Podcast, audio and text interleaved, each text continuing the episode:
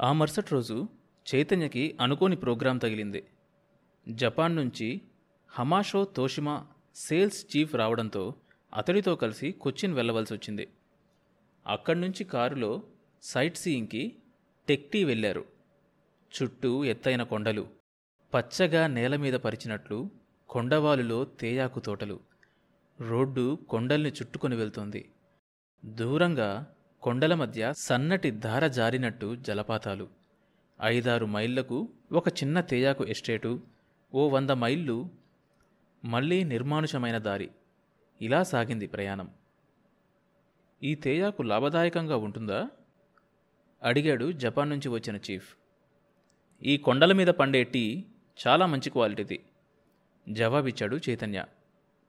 ఒక్కో ఎస్టేట్ ఓనర్కి లక్షల మీద ఉంటుంది లాభం. ఈ రాష్ట్రంలో లాభసాటి వ్యాపారాలు రెండే. తేయాకు రొయ్యలు. మీ దేశంలో ట్యాక్సేషన్ ఎక్కువ కదూ? తల ఊపాడు చైతన్య. ఏదో మ్యాగజైన్ చదివాను. ప్రభుత్వం ఎంత ఎక్కువగా పన్నులు వేస్తుందో దాన్ని ఎగ్గొట్టడానికి అన్ని కొత్త మార్గాలు అన్వేషిస్తారట. చైతన్య నవ్వి ఊరుకున్నాడు. మిస్టర్ చైతన్య అన్నాడు చీఫ్. దేవుడి మీద చాలా భక్తి ఉన్న ప్రజలు మీరు. ఇలా ప్రభుత్వాన్ని మోసం చేయడం పాపం అనుకోరా? దయచేసి నేనిలా అడుగుతున్నందుకు ఏమీ అనుకోకండి. నోనో పర్వాలేదు అని కొంచెంసేపు ఆలోచిస్తూ ఊరుకొని తర్వాత అన్నాడు. అతి త్వరగా పారిశ్రామికం అవుతున్న దేశం ఇది. అందువల్ల ఇక్కడ మనిషి పాత సంప్రదాయాల్ని వదిలిపెట్టనూ లేక యాంత్రికంగా మారనూ లేక సతమతమవుతున్నాడు. అందువల్లనే ద్వంద్వ ప్రవృత్తి పెంపొందించుకుంటున్నాడు అని నా ఉద్దేశం. ద్వంద్వ ప్రవృత్తి అంటే? దేని దారి దానిదే అన్న మనస్తత్వం. చేసిన తప్పులన్నీ ఒక్కసారి గుడికి వెడితే పోతాయనుకోవటం. దేవుడున్నాడు అన్న భావాన్ని గుడ్డిగా నమ్మి దాంతో పుణ్యాన్ని మూట కట్టుకోవాలని చూడటం. మీరు దేవుడున్నాడని నమ్మటం లేదా? ఈ ప్రశ్నకు వెంటనే సమాధానం చెప్పలేదు చైతన్య. నవ్వి కొంచెం ఆలోచించాడు. ఈ ప్రశ్న నాకెప్పుడూ రాలేదు. అవసరం రాలేదు అంటే బాగుండదేమో నా పనేదో నేను చేసుకోపోతున్నాను ఎవరికీ అపకారం చేయటం లేదు. నాకు దేవుడితో అవసరం ఏముంది? ఉన్నది అనుకోవటంలో మనిషికి ఒక లౌకికానందం దొరుకుతుంది. చైతన్య మీరది నమ్ముతున్నారా? అని అడిగాడు నవ్వుతూ. చీఫ్ నవ్వలేదు. నమ్ముతున్నాను అన్నాడు. మీ దేశంలో దేవుడి పట్ల ఎటువంటి భావం ఉంది? మీకు తెలిసే ఉంటుంది. మాలో జన్ అన్న సంప్రదాయం దీన్ని బుద్ధుడే ప్రారంభించాడని మా విశ్వాసం. మెలికలు తిరుగుతున్న రోడ్డు మీద నుంచి శూన్యంలోకి చూస్తూ అన్నాడు. చైతన్య మౌనంగా వింటున్నాడు. చీఫ్ అన్నాడు సర్వజనీన బుద్ధ స్వభావం అంటే ప్రతి వ్యక్తి తన జీవితమందే బుద్ధుడు అవుతాడన్న సిద్ధాంతం. దాని పునాది బుద్ధత్వ ప్రాప్తికి ముఖ్య సాధనం. ధ్యానం అన్నది ఎన్నో సంవత్సరాల మెడిటేషన్ ద్వారా మా బుద్ధుడు తెలుసుకున్న గొప్ప సత్యం. దుఃఖం ఉన్నది దానికి హేతువు ఉన్నది. నిరోధమున్నది దానికి మార్గము ఉన్నది అని. ప్రపంచంలో అన్నిటికన్నా పెద్దదైన seafood company chief business executive ఇంత లోతైన వేదాంతం మాట్లాడడం ఆశ్చర్యంగా ఉంది అన్నాడు చైతన్య. చీఫ్ నవ్వాడు. వేదాంతం మనిషిని అంటుపెట్టుకుని ఉంటుంది. కారు అరణ్య నివాస్ హోటల్ ముందు ఆగింది. చుట్టూ ఎత్తైన చెట్లు పక్షుల కిలకిల రావాలు కొండమీద హోటలు పక్కనే నది నదికి అవతల వైపున కొండలు. అద్భుతమైన దృశ్యం. కానీ ఇక్కడి వేదాంతం కంటే మా మతపు ఉద్దేశం వేరు. కారు దిగుతూ చీఫ్ అన్నాడు. సుఖాలలో తేలటం అనాశావాదాలతో శరీరాన్ని పీడించుకోవడం లాంటి ఎక్స్ట్రిమిటివ్ వదిలి శాంతిని అన్వేషించమని మా మతం బోధిస్తుంది.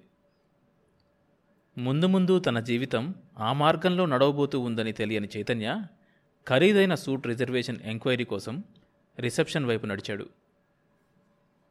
రియల్లీ మార్వలెస్ అన్నాడు చీఫ్. చుట్టూ కొండలు కొండ మధ్య నది నది ఎగువకి బోటు ప్రయాణం రెండు వైపులా చిట్టడివి. ఇక్కడ ఎంత లోతుంటుంది? అడిగాడు. నూట యాభై నుండి రెండు వందల అడుగుల వరకు. ఊపిరి వదలటం మరిచి రెండు వందల అడుగులా? అన్నాడు ఆశ్చర్యంగా నీటివైపు చూస్తూ. నీరు అమాయకంగా ప్రవహిస్తోంది. ఇక్కడ ఆనకట్ట వేయడంలో నీటిమట్టం అకస్మాత్తుగా పెరిగింది. నిజానికి ఇదంతా అడవి. మధ్యలో లోయ. అందుకే ఇంత లోతు ఇక్కడ. బోటు నడిపేవాడు తల తిప్పి అటు చూడండి సార్ అన్నాడు. అందరూ అటు చూశారు. ఒడ్డునే నిలబడి చిన్న ఏనుగుల గుంపు జలకాలాడుతుంది. పెద్ద ఏనుగు తొండంతో నీళ్ళు ఎత్తి పిల్ల ఏనుగు మీద పోస్తుంది. ఇంకో ఏనుగు గడ్డి పీకి ఒళ్ళు రాసుకుంటుంది. బ్యూటిఫుల్ అన్నాడు చీఫ్. ఇది న్యాచురల్ బ్యూటీ అన్నాడు చైతన్య. మనం బోనులో ఉండి మృగాల మధ్య విహరిస్తున్నామన్నమాట. దట్టమైన అడవి మధ్యలో ఉన్నాం మనం. దగ్గరికెళ్ళి చూద్దాం అన్నాడు చీఫ్. చైతన్య తల అడ్డంగా ఊపి లాభం లేదు అన్నాడు. ఎందుకని? నీళ్ళ మధ్య చిన్న పుల్లల్లా బయటకొచ్చిన వాటిని చూపిస్తూ అవేమిటో ఊహించగలరా? అన్నాడు. ఊహు. అవి చెట్లు నది మధ్య చెట్లు. పైకి పుల్లల్లా కనబడుతున్నా దాదాపు వంద అడుగుల ఎత్తున చెట్లు. బోటు ఏమాత్రం వాటికి తగిలినా మనమందరం మునిగిపోతాం అన్నాడు చైతన్య. కొన్ని చెట్లు అన్నీ కొట్టేశారు కానీ ప్రమాదమే. అందుకే చెట్లున్న చోటల్లా పుల్లలు పైకి కనపడేలా కట్టారు. మరి మన బోటు ఎలా నడుస్తుంది? చైతన్య నవ్వి వీళ్ళందరికీ పది పదకొండు సంవత్సరాల అనుభవం ఉంటుంది. ఒకే దారిలో ప్రయాణం కదా? బోటు నీటి మధ్య మెలికలు తిరుగుతూ ముందుకు సాగిపోతుంది. బోటు వాడి దృష్టి మరల్చకుండా ఏకాగ్రతతో నడుపుతున్నాడు. చెట్ల మధ్య నీరు సుడులు తిరుగుతూ ప్రవహిస్తూ ఉంది. వంద గజాల దూరంలో ఇంకో ఏనుగుల గుంపు నీరు తాగుతుంది. ఒకసారి ఇలాగే ఒక పడవ వాళ్ళు ఏనుగుల్ని దగ్గరగా చూద్దామన్న ఆశతో ఒడ్డుకు కొద్దిగా దగ్గరగా తీసుకెళ్ళారు. అక్కడ చెట్ల మధ్య చిక్కుకుపోయింది బోటు. అందరూ భయంతో కేకలు పెట్టసాగారట. అదే వాళ్ళు చేసిన తప్పు. దాంతో ఒక ఏనుగు ఉధృతంగా గీంకరిస్తూ వచ్చి పడవను తలకిందులుగా చేసింది. అదృష్టవశాత్తు అందరూ బతికారు. ఎలాగో. థ్రిల్లింగ్ రియలీ థ్రిల్లింగ్ అన్నాడు చీఫ్ పైప్ పీలుస్తూ. అతడికి ఈ ట్రిప్పు ఎంతగానో నచ్చింది. చైతన్యకి మాత్రం అది నూట యాభై ఒకటోసారి ఇలా రావటం. ప్రతిసారి మొదటిసారిలాగే ఉత్సాహంగా ఉంటాడు. అదే బిజినెస్. జపాన్ నుంచి వచ్చిన చీఫ్ని పంపి ఎయిర్పోర్ట్ నుంచి చైతన్య వచ్చేసరికి ఇంటి దగ్గర అరేంజ్మెంట్స్ అన్నీ పెద్ద ఎత్తున జరుగుతున్నాయి. ఆ మరుసటి రోజే బాబు పుట్టినరోజు. క్రిస్టమస్ కూడా. ఎక్కడ చూసినా ఇళ్ళకి వేలాడతీసిన నక్షత్రాలు రంగురంగుల కాగితాలు అంటించిన ఇల్లు. అంతా కోలాహలంగానే ఉంది. బాబుకి రెండో ఏడు దాటి మూడు వస్తుంది క్రిస్మస్కి. రవి పిలవవలసిన అతిథుల లిస్ట్ ఇచ్చాడు. చైతన్య అందులో ఇంకొన్ని పేర్లు చేర్చి ఫైనలైజ్ చేశాడు. ఒక కారులో కౌసల్య కిరణ్మయి ఇంకో కారులో చైతన్య ఆహ్వానించడానికి వెళ్ళారు. అది పూర్తయ్యేసరికి మధ్యాహ్నం రెండయింది. లంచ్ పూర్తి చేసుకుని చైతన్య ఫ్యాక్టరీకి బయలుదేరాడు.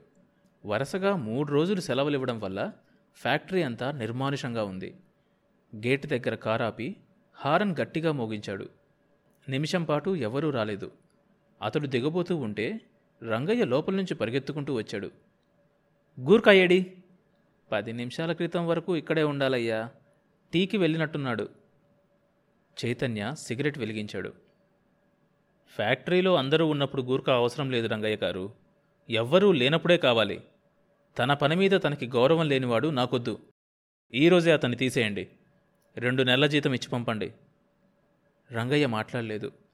యజమాని తొందరగా ఓ నిర్ణయానికి రాడని వస్తే ఇక దానికి తిరుగుండదని అతడికి తెలుసు. ఇద్దరూ లోపలికి నడిచారు.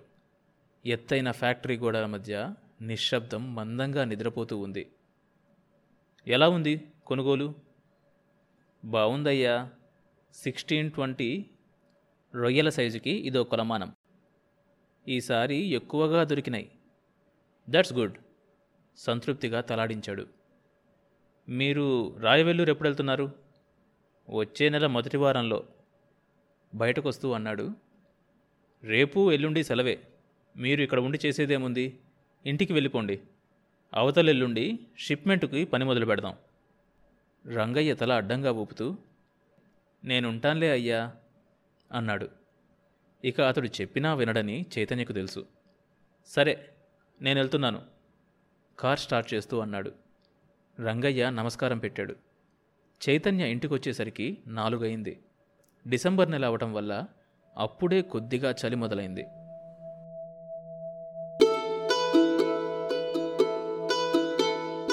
ఆ తర్వాత ఏం జరిగింది తెలియాలంటే ఈ షోలోని నెక్స్ట్ ఎపిసోడ్ వినండి. ప్రతి సోమవారం మరియు బుధవారం కొత్త ఎపిసోడ్స్ రిలీజ్ అవుతాయి.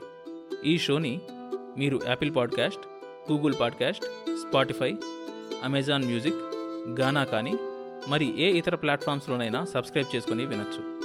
కొత్త ఎపిసోడ్ రిలీజ్ అయినప్పుడు మీకు తెలియడానికి నోటిఫికేషన్ టర్న్ ఆన్ చేసుకోండి. అప్డేట్ వస్తుంది.